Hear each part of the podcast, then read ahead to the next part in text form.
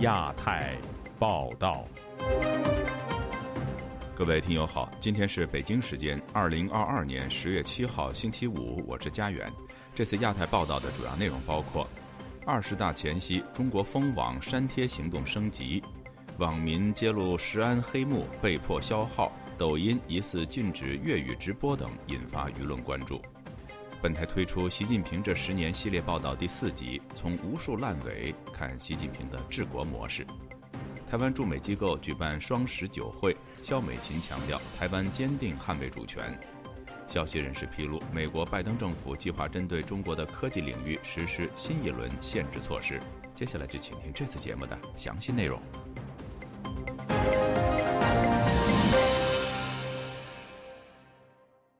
中共二十大前夕，中国网络维稳措施进一步升级。众多微信、微博网民抱怨，他们无法正常发言，只能够转载官媒报道或网络截图。经常翻墙到境外网站的网民更发现，部分翻墙软件 VPN 无法正常使用，甚至失效。以下是记者古婷的报道。中共七中全会将于星期天召开，接着十六日将召开二十大。十月一日起，中国网络警察全面清理自媒体，如抖音、微博及微信群组等。境外社交平台推特账号观察者本周三留言：“我发现，在亲友群、同学群中已经无法正常说话，也无法传播真相，才开始翻墙出来，找找能正常说话的地方。”但这里依然没有朋友，没有亲人，在墙内阻挡人们正常交流，造成分裂的、对立的。不光是魔鬼绑架了网络，更是无尽的恐吓和暴力。江苏网民冯女士本周四接受自由亚洲电台采访时说：“她所在的众多微信群近期突然被封，而她自己建的三四个群也被封。上个星期到现在。”好多群都封掉了，后台给你封掉的，他们又重新再拉嘛，五六个了吧？我这个微信账号我好多都封掉了，朋友圈都不给我发了，只能发小窗口，连续封了三次了。现在恶劣了，朋友圈和那个群他不给你发声音，你一对一私人聊天可以的。有推特网民回应，观察者账号几乎所有自媒体消失。而官方媒体几乎只能是原封不动的转发通告，而大量公安的通报重点都变成了对老百姓赤裸裸的恐吓：不造谣、不传言、不信谣，否则将对违法造谣、传谣者依法追究责任。当你被追究时，还会明确告诉你将严重影响子女甚至后代。这绝不是个案，而是自己极少数朋友的切身经历。网民冯女士说：“近期就连使用 VPN 翻墙都很困难，都不行，被封掉了，免费的打不开，这次很厉害了。他现在是十月十六号开，最早是八月十五号就开始警察上门打电话告知要要稳控了。”网络技术人员李明告诉本台：“中国网络部门加强对用户访问境外网站的拦截力度。”他说：“VPN。” VPS 好像还都没有被封掉，封掉什么 RA2 啊什么这些好像被封的比较厉害。它可能主要是针对协议封的，我不是针对服务器。应该是抓的数据包，你在数据包里面命名地址的时候，你使用的某一个协议，然后它就会封屏蔽这个数据包。跟过去可能还不太一样，应该是在升级。四川网民赵先生告诉本台，他所在的微信群内最近处于静默状态。有时候我发一些稍微敏感一点的那个标题，那么你就发不出去；或者你刚刚一发出去，等一下就全部就没有了，只有自己能看见，别人就看不见。微信已经成为中国人生活的一部分。据官方公布，截至去年第三季度末，微信每月活动用户总量已达到十二点六亿人。江西网民告诉本台，他已经删除了微博账号，退出微信群，不再使用国内的聊天平台。另一网民说，他已经退出所有微信群，但为了与家人沟通，又被家人拉回家庭群内。新华网上周五报道，中央网信办开展网络辟谣标签工作，整治谣言乱象。该报道引述中央网信办消息，今年八月以来，组织十二家网络平台开展网络辟谣标签工作，对存量谣言进行全面梳理标记，对八万余条存量谣言标记辟谣标签。不过，中国不少网民认为，官方所说的谣言其实是遥遥领先的预言。自由亚洲电台记者古婷报道：中国的食品安全再度成为焦点话题。继日前有酱油品牌被揭发把优质产品销往海外，在国内销售富有添加剂的产品后，近日有影音平台博主因为曝光中国的食品黑科技而成为网红。不过，拥有数百万粉丝支持的他，却疑似因为压力太大而主动消耗。请听记者高峰的报道。成为舆论焦点的博主辛吉飞，透过短视频介绍中国市面上各种常见食品是如何以添加剂加料制作而成。譬如所谓的燕窝，可以是鱼胶粉、奶精和糖浆的混合物；牛肉粒原来是碎肉混合边角料；蜂蜜则与蜜蜂扯不上关系，主要成分是麦芽糖、香精和砂糖的组合。这一系列食安短视频，据说让辛吉飞的粉丝激增至接近九百万，但与此同时，他却被影音平台泼冷水。嗯，我们平台的话也是想跟您去做一个提醒，不是说您这个创作的这个作品是错的，因为在在讲这个食品添加剂的过程当中，可能话就存在这种一概而论的，比如说是具体用到了哪些添加剂。这个作品是违法违规了，还是违背道德了？整个行业呢就是这么做的。我在食品厂上班，我知道这东西怎么做，就是这么做的。官媒《中国食品报》融媒体也加入围剿辛吉飞的阵营。指责他贩卖焦虑，宣扬低价有罪论，传播犯罪手法。辛吉飞最终主动要求注销账号，大批粉丝在社交平台为他发声，赞扬他凭借一己之力揭露中国食品行业的弊端，让更多人关注食品安全问题。近日，中国酱油品牌海天被网民揭发把好货卖到国外。譬如在日本出售的酱油只有水和大豆等基础材料，却在国内销售含添加剂的酱油。海天回应说，他们使用的添加剂都符合国家规定和标准，强调有人恶意造谣重伤。观察人士林生亮认为，中国的食品安全难以解决，是由于涉及官商勾结。这个各种化学添加剂。防腐剂等，在食品行业是一个不公开的秘密，是在中共政府在法律框架下默许这样做的。地方政府的职能部门更加支持食品企业利益最大化，往往出事之后给予非常轻微的职务调整的处罚，这不就是间接鼓励官员和企业漠视食品安全的问题吗？林生亮认为，辛吉飞成为网红以及受到打击，都有其必然性。中国人民是伴随着有毒食品成长的，现在终于有一个人把这个食品制作的过程勇敢的在平台上发布。那么，作为老百姓，似乎抓到救命的稻草一样。如果没有有关部门的封杀令的话，我估计几千万的粉丝都有可能。甚至超越胡锡进在微博上的粉丝。辛吉飞揭露食品安全的声音，动了监管部门和相关企业的奶酪，而且得罪了这个潜规则后面强大的产业链上的企业，它必然会被有关部门及相关的食品企业联合起来进行排挤和打击。悉尼科技大学中国学副教授冯崇义认为。中国当局一直忽略食品安全这个民生的重要环节，因为这个国家一直是是打击政治上的反对派，维持治安，这个这个食品安全、人身安全，在他们那个眼睛里头是是要的。他的法律系统这些年改革开放以后有一些改进，就是要从保护国国民的权益方面，但是它的主要主体方面还是放在放在维稳。放在放在这个巩固政权、打压打压这个这个政治反对派。二零一九年年底，武汉眼科医生李文亮因为率先揭露疫情而被公安指责造谣，他其后确诊新冠肺炎去世。冯崇义说，当年中国当局也是基于相同思维打压李文亮。自由亚洲电台记者高峰香港报道。中国最流行的社交平台抖音近期。疑似禁止平台主播使用广东话，引起大批直播主的不满。有超过四百六十万粉丝的广东抖音网红发视频批评抖音，获得不少其他也是说广东话的网红声援。有评论认为，这是官方打击粤语，以防止妄议中央，达到统一管制。请听记者陈子飞的报道。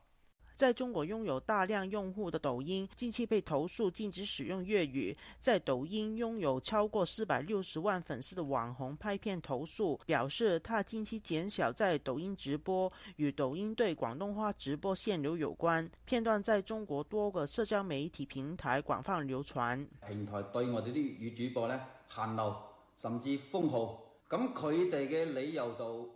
抖音平台对我们这批粤语主播限流和禁号，说粤语无法识别，是很荒谬的理由。中国有超过一亿人口说粤语，广东网民数量是全国第一，国内生产总值 GDP 年年第一，网购消费全国第一。抖音如此大的平台，竟然说无法识别粤语，既然你如此落后。就不值得拥有我们这批优质的粤语用户。再见。他的视频引起不少用广东话直播的博主共鸣，纷纷拍片声援。外省人来广东，我们老一辈会用蹩脚的普通话说着“欢迎来广东”。那为什么咱来抖音说几句粤语就要受到区别对待呢？广东可以冇抖音，但系唔可以冇粤语，参粤语。但他们听广东话的行动引起一些网民不满。有自称是说普通话的网民认为不允许用广东话直播，是因为广东话不文明。有博主拍片反驳：你讲普通话得，周边嘅大家开始普及普通话，我都可以迎合你哋去讲普通话。咁点解？你可以说普通话，我可以迎合你们，但为何你们不能包容粤语呢？我看直播室有说重庆话、东北话、成都话。他们全都可以，唯独粤语不行。粤语究竟得罪了谁？还我公道！我称粤语。网名“广东老实人”的博主对本台表示，在本月开始，发现有很多使用广东话直播的博主都被警告和下架广东话视频的经验。更有人直接被抖音封号。他表示，所有平台都是用人工智能技术，抖音平台不可能没办法识别广东话。他所认识的博主都在等待抖音官方的进一步回应，暂时停止使用该平台做直播。抖音的有今天的话，也是要很多博主去付出很多努力能做得出来的。一个账号，大家用了一两年时间陪伴着抖音的成长，也不是抖音他自己做出来的，所以。然后大家基本上现在都直接就不用，因为如果猫猫言把一个账号不知道他会不会封号的情况之下再去开播的话，大家觉得风险太大了，打算要休息一下，等他的回应明确是你不想给我用粤语还是可以，之后大家才打算再重新开播。时事评论员方圆表示，北平话和广东话之争在中国已经历史悠久，两种方言的使用其实是代表不同文化的兴衰。他认为这是抖音怀疑禁止使用广东话与香港内地化和改革开放被弱化有关。粤语呢，在改革开放的四十多年当中呢，代表了一股文化的意识形态的一种潮流，以香港作为支撑的一种外来的新鲜的思维意识等等的思想，对大陆造成的各方面的影响。随着改革开放的这种内卷收缩，随着香港的内地化的态势的发展，香港的弱化，香港的内地化，也就标志着粤语的弱化。他相信抖音这些做法也是要配合中国现实的政治文化。中国资深媒体人陈一中也认为，打压广东话的做法与北京采取严格的归一管理政策有关。就是中共的这个统治呢，它在文化上，在意识形态层面，它实行的是严厉的、极端的单一政策。语言作为这个思想啊、文化的这个载体啊，那肯定它更加需要唯一，就是说他能听得懂的。尤其在现在中共这么一个集权的情况下，你连语言上讥讽我，他都受不了，他都他都不允许的。如果你用粤语的话，在他看来，你骂我或者说你议论我、妄议我，我都听不懂，对他们来说是一种更大的冒犯吧。这个政权呢，它其实是一个非常自卑的、荒谬的一个政权。陈一中表示，从早前禁止蒙古话的情况，到现在抖音禁止使用广东话，反映北京对全国的语言和思想的管控只会越来越严，在二十大之后也不会放松。就亚洲电台记者陈子飞台北报道。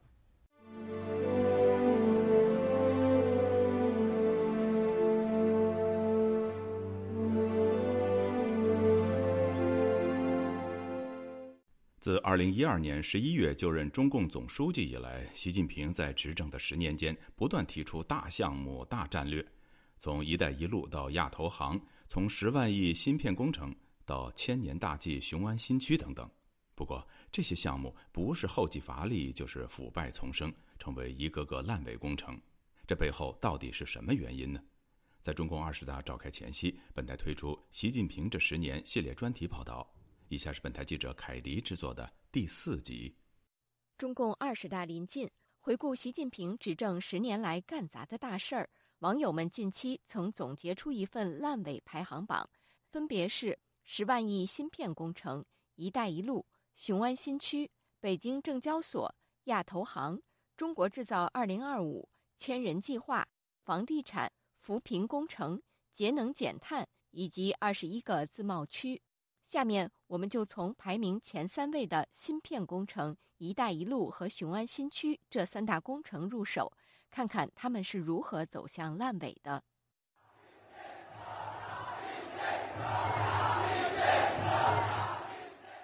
今年七月九号，拥有两千两百万人口的南亚小国斯里兰卡突然一夜变天，大批抗议民众闯入总统府，总统和总理相继宣布辞职。该国正面临七十年来最严重的经济危机，而在暴动发生前四天，总理拉贾帕克萨就已宣布国家破产，这也为中国“一带一路”倡议再次敲响了警钟。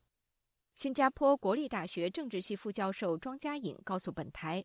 从结构来看，“一带一路”本身就是一套高风险政策。他所投资的个别计划呢，呃，都是长期不受呃业界或其他国家甚至呃国际组织呃投资的。背后的原因主要是因为它的风险相当大。中国把“一带一路”宣传为构建人类命运共同体理念的实践，也是习近平构筑中国梦的重要组成部分。而斯里兰卡则被视为海上丝绸之路的重要枢纽。在该国基建项目中，中方投入了数十亿美元贷款。四月，在斯里兰卡宣布的五百一十亿美元外债违约当中，至少百分之十来自中国。该国当政的拉贾帕克萨家族和中国关系密切，推动了许多昂贵而无用的白象工程，但都以烂尾告终。二零一七年，斯里兰卡因无力偿债，将汉班托塔港出租给中国九十九年，令外界感到震惊。其实，近年来陷入中国“一带一路”债务陷阱的不只是斯里兰卡。美联社七月份报道，阿富汗、阿根廷、巴基斯坦、埃及等九国的经济也濒临破产边缘，其中除阿富汗之外，全都已加入中国“一带一路”倡议。旅美经济学者程小农告诉本台，这些债务问题往往都和中国的腐败输出有关。中国的所谓“一带一路”在各个国家。特别是在第三世界国家呢，基本上它走的是中国模式。所谓的中国模式，就是工程项目呢，就是贿赂先行。程小农说，当外国贪官们被中国贪官收买之后，结果就是一屁股烂债。中共投资项目在发展中国家十有八九都是这种结局。全球发展研究所去年报告显示，目前约有百分之三十五的一带一路项目遇到比较严重的实施困难，如腐败现象。劳资纠纷、环境破坏以及当地民众的反对。与此同时，受信用枯竭和新冠疫情影响，中国对“一带一路”项目的投资金额近年来也不断下降。二零二零年投资额仅为四百六十五亿美元，较二零一九年骤降百分之五十四，创下新低。程晓农指出，中国政府在经济发展上一直有一个基本的局势判断错误，就是以为靠房地产泡沫为支柱就可以支撑中国经济崛起和繁荣，在境外搞“一带一路”大撒币，看起来也是顺理成章的事。但他没想到的就是，房地产泡沫早晚得破灭，破灭以后，他就没钱了，“一带一路”资金就断流了。伴随全球经济放缓和清零政策打击，中国地方政府负债累累，资金链断流，房地产市场泡沫正在破裂。中国的一带一路走向烂尾已成必然。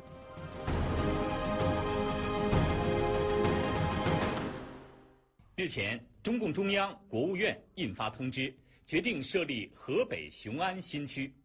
这是以习近平同志为核心的党中央。二零一七年四月一号。在这个西方称为愚人节的日子，新华社、央视等官媒共同发布了关于要在河北雄县荣成安新设立国家级雄安新区的消息。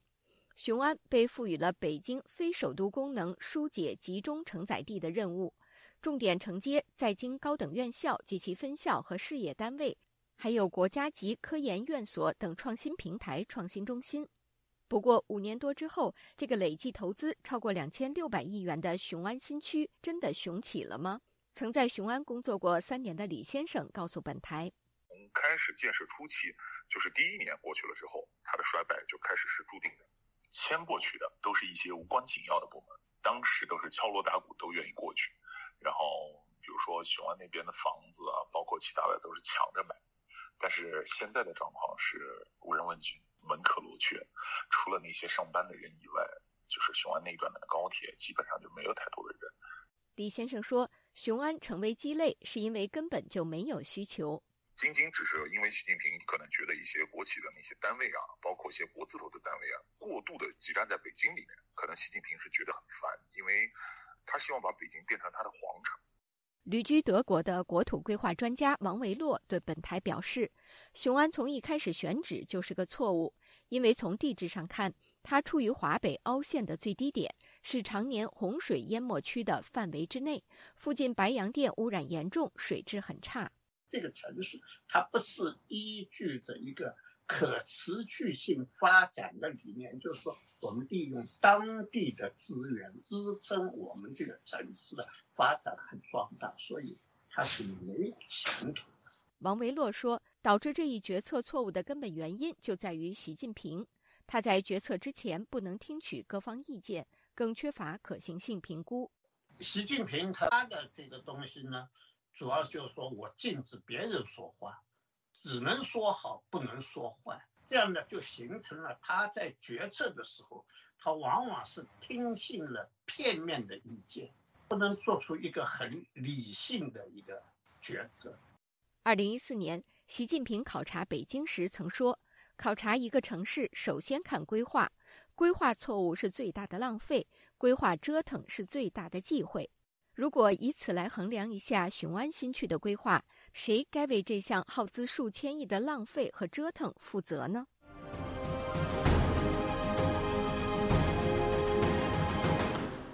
今年七月前后，一场前所未有的反腐风暴横扫中国芯片行业。国家集成电路产业投资基金股份有限公司，也就是俗称大基金的多名高管相继被查，其中包括大基金总经理丁文武，还有大基金唯一管理人华鑫投资以及紫光集团多名高管。同时，中国工信部部长肖亚庆也因涉嫌违纪违法而落马。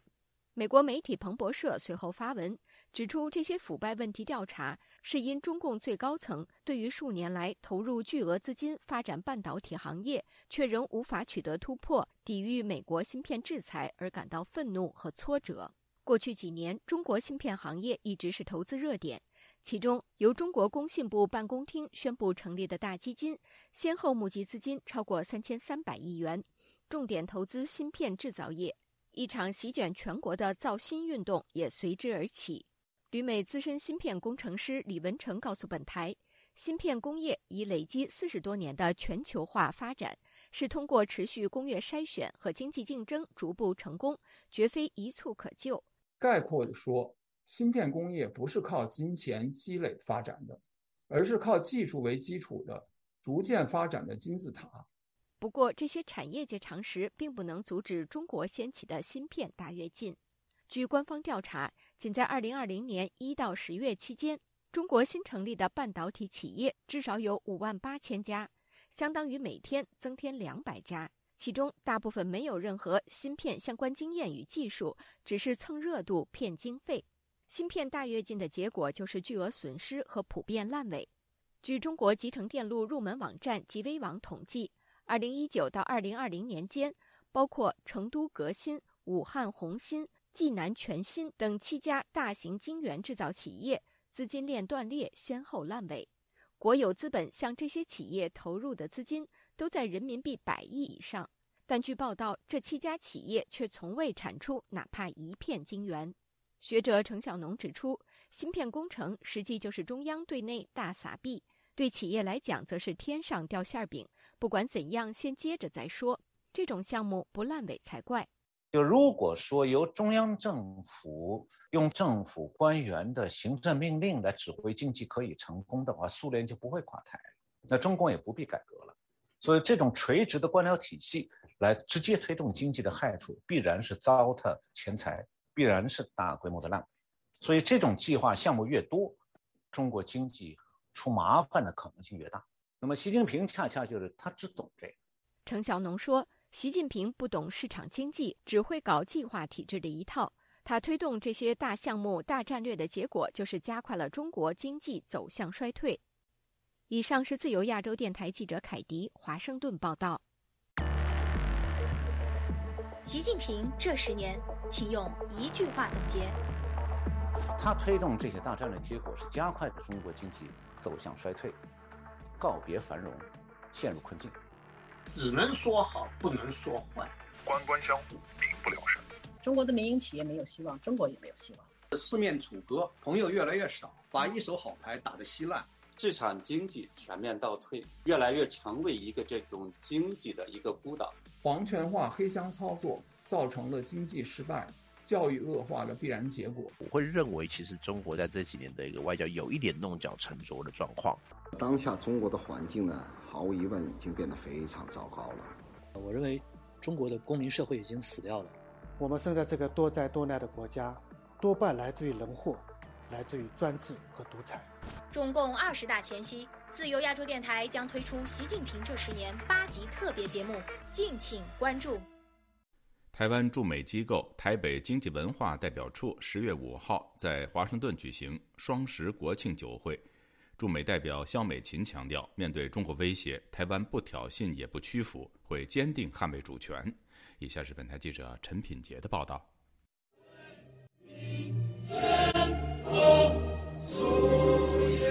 美国首都华盛顿挥别连日的阴雨绵绵，终于在周三下午迎来久违的秋日阳光。双向园的户外草坪上搭起帐篷，迎接逾千位宾客，端上台湾夜市美食，庆祝中华民国的双十国庆。台湾驻美代表肖美琴在酒会上发表演说，指出，面对中国日益渐增的威胁，台湾要强化自身力量，将维护和平与民主的现状作为第一要务。他表示，虽然双十酒会是庆祝国庆的场合，但因为台湾民主安全遭受迫在眉睫的威胁。他的心情有点忧郁，肖美琴这么说。除了持续的网络攻击、政治干预和灰色地带的冲突，中国解放军近期在台湾周边进行危险活动，威胁了台湾和区域的安全。让我在此重申，台湾将坚定捍卫我们的主权和安全。总统蔡英文已经明确表示，我们不会挑衅。但也不会屈服于胁迫。此外，小美琴也感谢美国总统拜登对于台海和平的支持，以及美国积极支持台湾参与国际组织。拜登在九月二十一日于联合国大会发言时，罕见提到台海的问题，强调美国致力维护台海和平，重申奉行一中政策，反对任何一方单方面改变现状。这是近年来美国总统首次在联合国场域中公开强调对台海和平稳定的重视。本年度的双十酒会上也有不少难得的身影，包括白宫前国安顾问约翰·波尔顿、美国在台协会主席莫健，以及美国国务院政军局前助理国务卿库珀。此外，日前到访美国参加美台国防工业会议的台湾国防部军备副部长王信龙也是座上宾。这是近年来台湾驻美机构在双向园举办国庆酒会中少见来自台湾军方的高层级代表出席。莫健发表讲话时就强调，美国将持续在双边共同的利益和价值观上扩大和台湾的合作。我们支持台湾有意义的参与国际社会，也会在符合一个中国政策的基础上深化我们的经济联系。过去一年中，美台关系日趋紧密。美国参议院外交委员会在九月就通过台湾政策法案，这项法案被视为一九七九年以来最全面重整美国对台政策的法案，在外交、军事、经济等领域提升美台关系。不仅如此，双方近期还宣布正式启动美台二十一世纪贸易倡议谈判，这也将有助于深化双边的贸易关系。不过，中共二十大即将召开。外界预期，中国国家主席习近平很有可能获得第三届连任。届时，北京是否会展开进一步对台湾的威胁行动，导致台海紧张局势升级，也是外界关注的重点。针对台湾将如何应对中方武力威胁的问题，小美琴受访时如此回应本台：“我还是再次重申哦，我们致力的维护我们国家的安全啊，都是全民一心。那我们会持续的对于区域的和平稳定来做出贡献。”今年八月，美国众议院议长佩洛西率团访台，宣示美国和台湾之间的团结，也挑起了中方的敏感神经。佩洛西周三通过贺函重提访台仪式，他表示很荣幸在台北和大家一起重申美国对台湾的跨党派、参众两院的坚定支持。并表示，今年庆祝《台湾关系法》通过第四十三周年，两国将持续享有基于对民主人权坚定承诺的关系。除此之外，美国联邦众议院共和党领袖麦卡锡也通过贺函祝贺台湾的双十国庆。他表示，期待未来双方持续对话，讨论壮大经贸关系，并促进在印太地区的安全合作。自由亚洲电台记者陈品杰，华盛顿报道。中国官媒央视五号晚间播出有关强军十年迈向战略转型的专题片，宣称厉兵台海，前出西太，绕岛巡航。伴随中国对台威胁日益升级，有媒体披露，美国计划将台湾变成庞大武器库，确保台湾在援助抵达前能够有充足的武器自卫。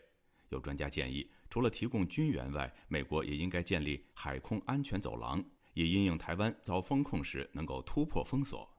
以下是本台记者黄春梅发自台北的报道。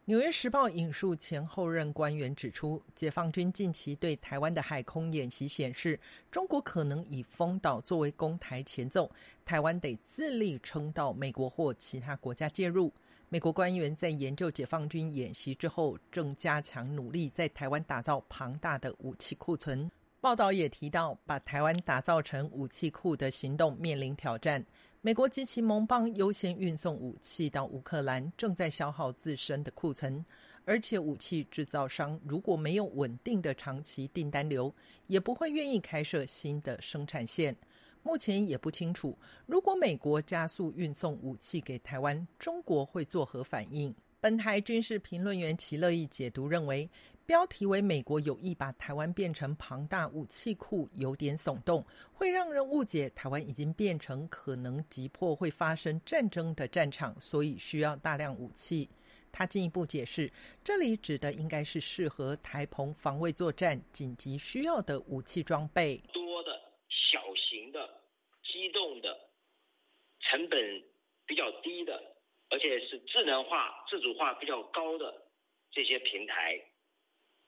就包括现在，呃，美国提供我给我们的暗制的鱼叉反舰飞弹呐，试称试针呐，标枪啊，Hammers 啊。台湾国防安全研究院国防战略及资源研究所所长苏子云分别从美国军事文化战略面和操作面解读指出，冷战后美国随时准备应付一点五或两个战场，必先预储武器放在合宜地点，危机出现时美军抵达就能作战。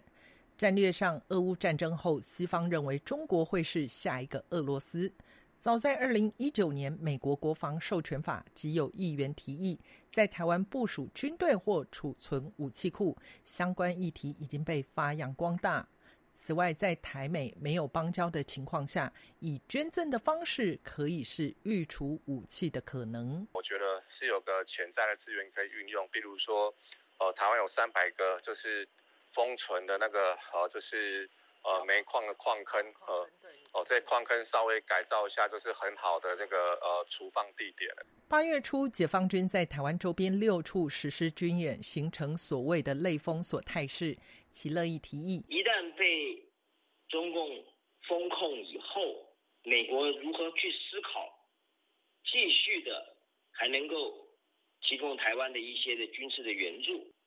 就是怎么去设计相对安全的海上跟空中的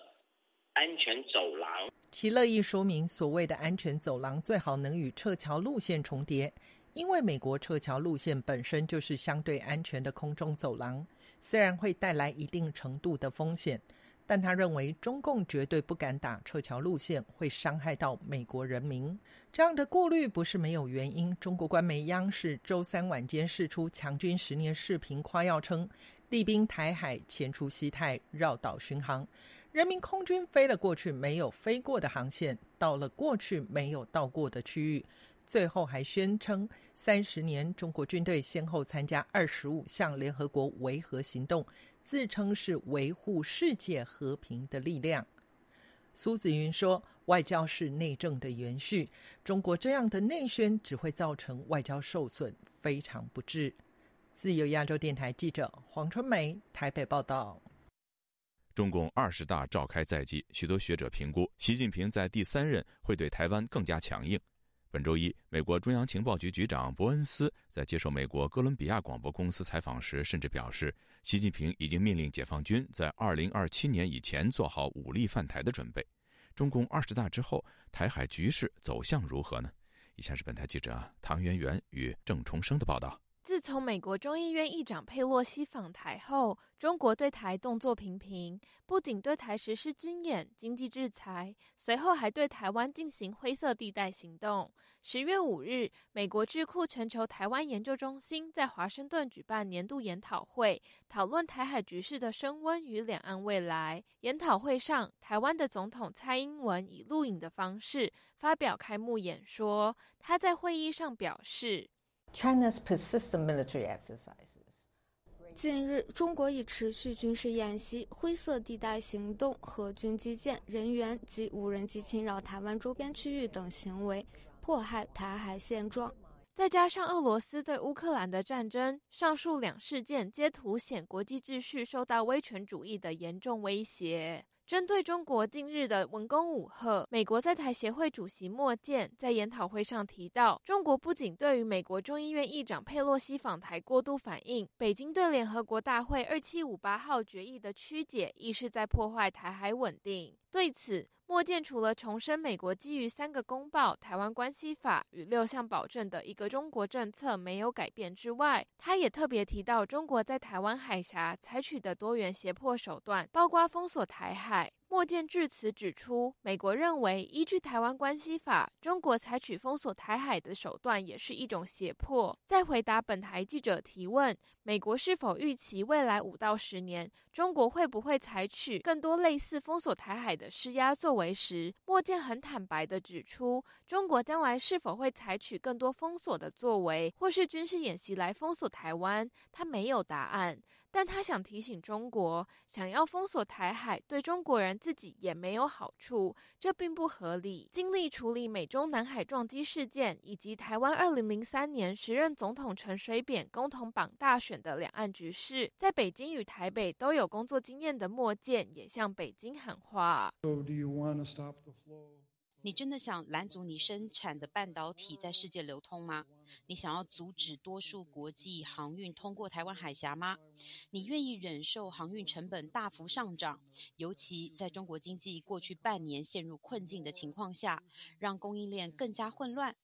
我们希望中国能好好想一想这些问题。他还提出一组数据，说今年以来，全球有近半数的集装箱货柜通过台海。若按照吨位计算，全球百分之八十八大型货运船也通过台海的航道。他指出，包括中国自己在内，台湾海峡还是日本、韩国和台湾船舶的主要航线，影响遍及的市场包括欧洲、美国和全球。他呼吁，包括中国在内的所有各方都应该深思，封锁台湾海峡对全球商业意味着什么。莫健也重申美国国务卿布林肯的谈话，指出美国与中国的竞争不该导致冲突，美国不寻求冲突，也努力避免冲突。However, we will defend our interests against. 但是，我们将捍卫美国的利益，对抗任何威胁，无论是在台湾海峡，还是在印太地区。对于维系台海的现状，特朗普时期蓬佩奥政策规划办公室中国政策主席顾问余茂春在研讨会结束后接受媒体采访。他在回答本台提问时表示：“中国任意妄为，他自己给这个自由世界，呃，呃，立下了很多莫须有的所谓的红线。”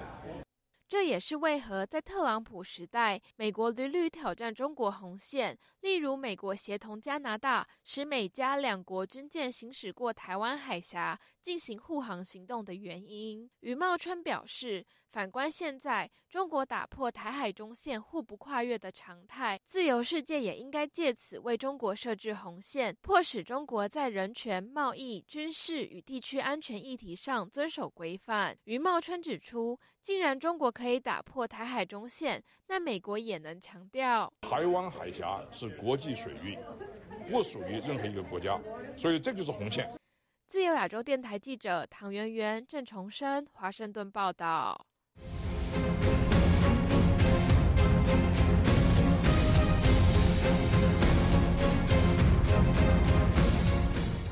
近期，伴随新疆和香港等地人权迫害以及台海安全局势升温，美中两国关系日趋紧张。有消息人士披露，拜登政府最快将于本周公布新一轮对华技术出口限制措施，以遏制中国在半导体领域构成的挑战。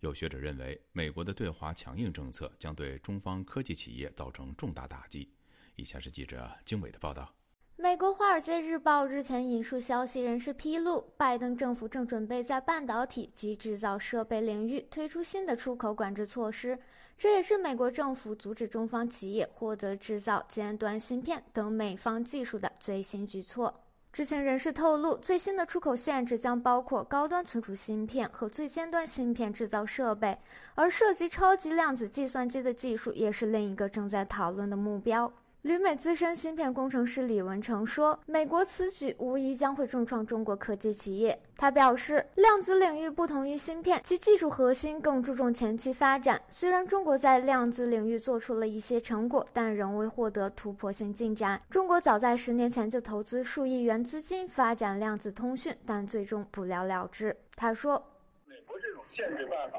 间接的降低它和这个西方自由竞争的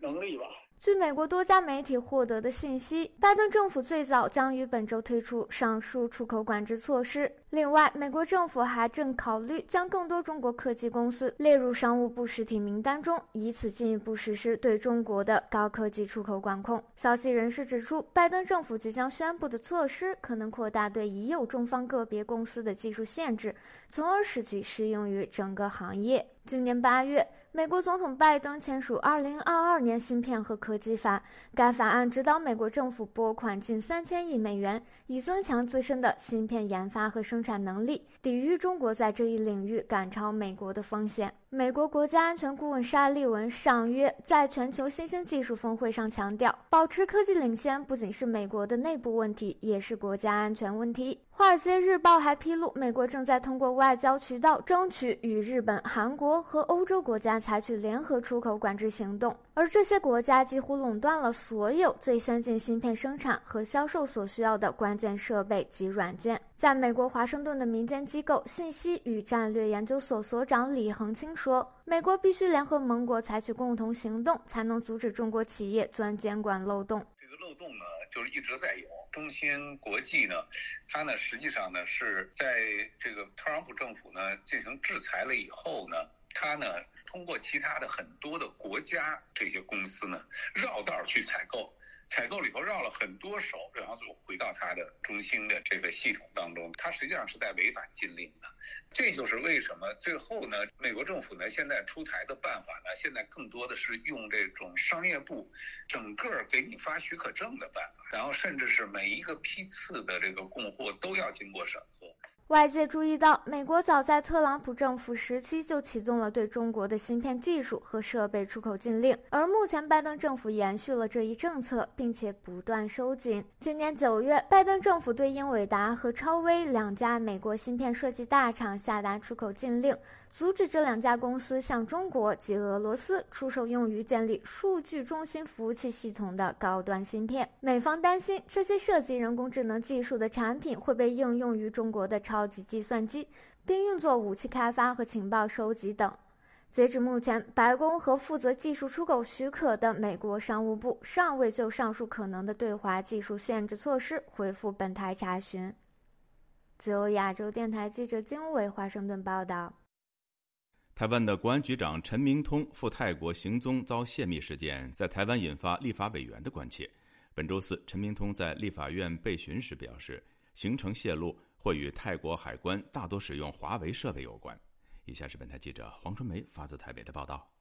台湾的国安局长陈明通七月初访泰国，其通过海关的脸部照片、下榻酒店收据遭到不明推特账号流出。陈明通周四率相关情报机关首长列席外交及国防委员会，提出国家情报工作及国家安全局业务报告，并且备询。针对出访遭泄密事件，陈明通回应，在秘密会议中已向立委说明。他在答询时表示，国安局并没有遭到渗透，内部有清查局内人员手机、电脑，细节不便说明。但主要问题在泰国，可以看得很清楚，这是一种认知作战，因为曝光形成的管道是临时设立的网站，这与中共的手法很接近。民众党立委邱成元质询时表示：“其实国安局这边也有声称，哈，这个当时会泄密是因为泰国海关使用的是华为的设备，有没有这个有没有这个事项？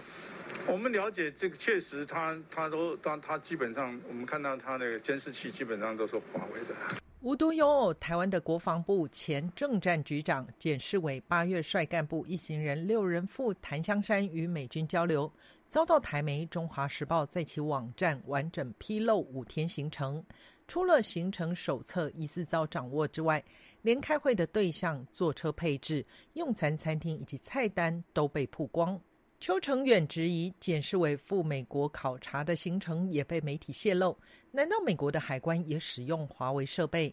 新任政战局长杨安则回应，根据了解，前置作业流程就已经被泄露出去。至于外流的管道与对象都有做调查，如果有不法，一定会依法就办。民进党立委林静怡质询时指出，中共的介入是否会造成台湾国际合作与资讯交流的危险？他追问国安单位是否与其他国家民主政党沟通。陈明通回应表示，在川普政府后期，他提倡干净网络。对，那时候东南亚国家因为跟中国关系太好了，对，也不太不以为然。对，我想这个事件。为为让他们醒过来。陈明通以今年六月在新加坡香格里拉饭店举行的香格里拉对话亚洲安全会议为例，澳大利亚国防部的资料遭外泄，他相信东南亚国家也感受到严重性。除了认知战之外，国民党立委江启臣也关切，今年八月初中国解放军在台湾周边实施大规模军事演习。两岸之间是否有热线维持沟通管道、管控危机？第三次台海危机九六零的时候，根据一些传闻，甚至一些传记，李登辉那时候是有密使的。请问现在的蔡英文有没有？有没有？这个我没有办法，没有办法回答，所以。就是也不否认了哈，那不不要这样解释了，不要这样。不要怎么解释啊？江启臣在质询时也提到东北亚紧张情势，朝鲜十二天内六度试射飞弹。他询问国安局是否有掌握朝鲜会不会进一步进行核试爆。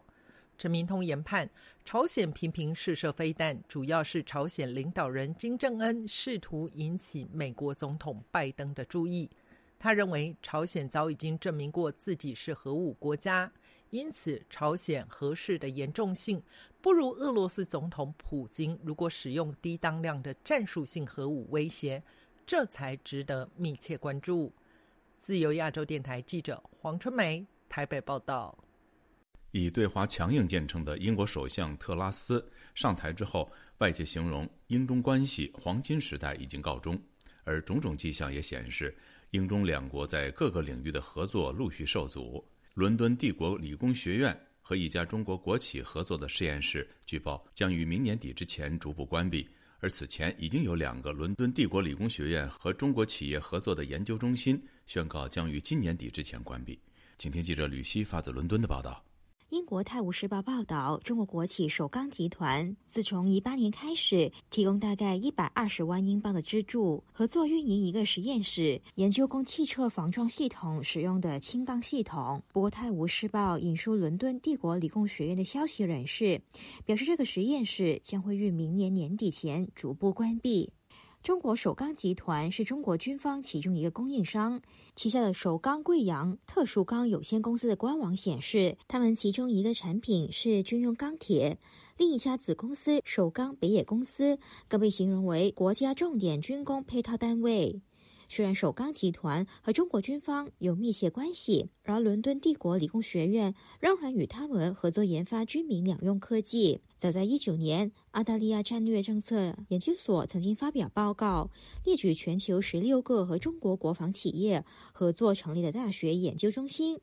当时负责撰写报告的澳大利亚战略政策研究所分析员周安兰曾经警告，中国企业经常以军民两用作为包装，窃取外国科技作为军事用途。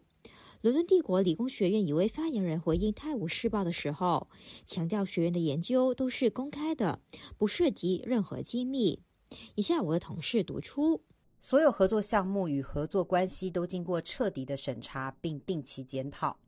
我们与相关政府部门密切合作，并切合我们对英国国家安全的承诺。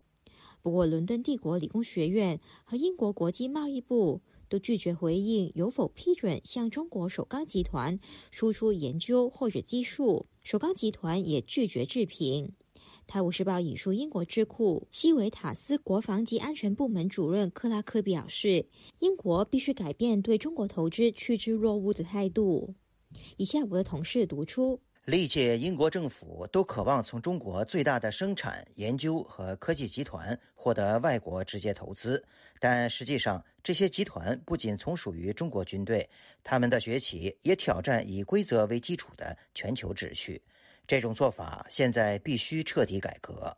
就在上个月中，伦敦帝国理工学院才刚确认，两个由中国航天及国防企业资助的研究中心将会在今年年底前关闭。原因是负责监督英国敏感研究合作的出口管制联合部门拒绝了两个研究中心的许可证申请。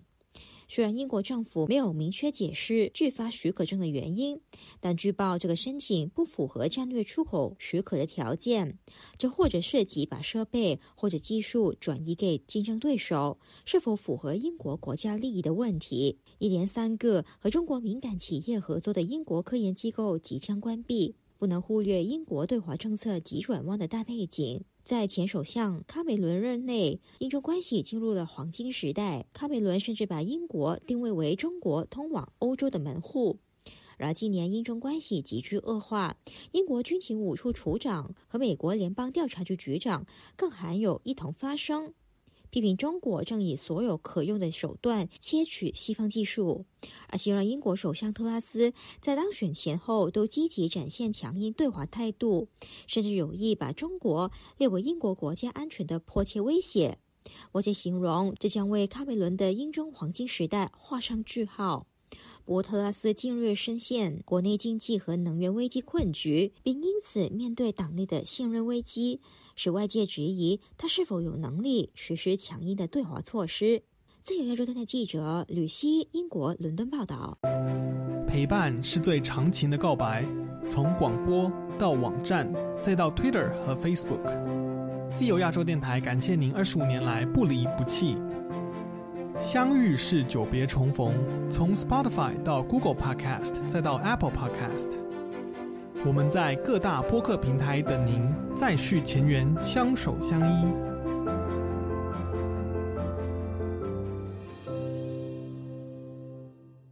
听众朋友，接下来我们再关注几条其他方面的消息。据海外维权网六号披露，十月五号，四川维权人士黄晓敏被以寻衅滋事罪判刑四年。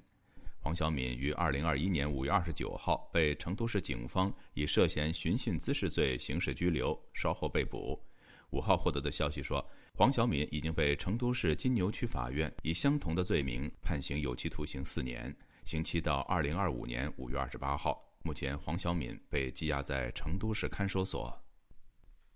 澳大利亚战略政策研究所星期三发布的一份报告指出，中共自2021年11月便试图通过各种假信息与错误信息来影响所罗门群岛与中国相关的公共讨论，其中一个目的就是要压制与中共立场相抵触的信息。